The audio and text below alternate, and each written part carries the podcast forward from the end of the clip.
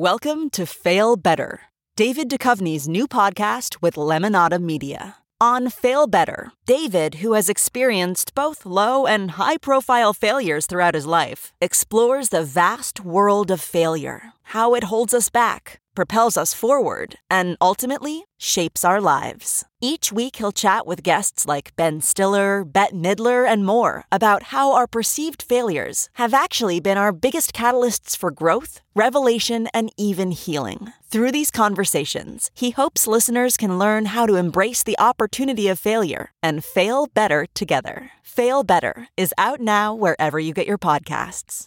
Here's today's Dr. Phil double dose. It's Ask Dr. Phil. As our teenagers mature and are faced with more adult issues in their lives, they are going to have a lot of doubts about their ability to do what they need to do to be enough. The number one thing you can do as a parent is to get this child to accept themselves. Look, kids have flaws, and that's okay. They need to acknowledge those things so they can work on them. But the best thing you can do as a parent is to get them to recognize that they are a unique individual. In the entire history of this world, there will never be another one of them. Somebody may share the name, but nobody will be who they are. For more on purposeful parenting, log on to drphil.com. I'm Dr. Phil. We'll be right back with more Dr. Phil. Okay, picture this. It's Friday afternoon when a thought hits you. I can spend another weekend doing the same old whatever, or I can hop into my all new Hyundai Santa Fe and hit the road. With available HTRAC, all wheel drive, and three row seating, my whole family can head deep into the wild. Conquer the weekend in the all new Hyundai Santa Fe. Visit HyundaiUSA.com or call 562 for more details. Hyundai, there's joy in every journey. It's Ask Dr. Phil. Parents, how well do you think you really know your children?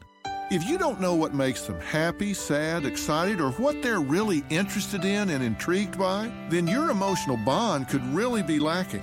The most important thing you can do to close the gap is to really have a dialogue with your kids. And listen, you can't do this like you're cross examining them. Talk to your kids while you're doing something else walking the dog, shooting some baskets, something where they don't feel quite so conspicuous. Trust me, they have a lot to say. They're just looking for a safe way to do it.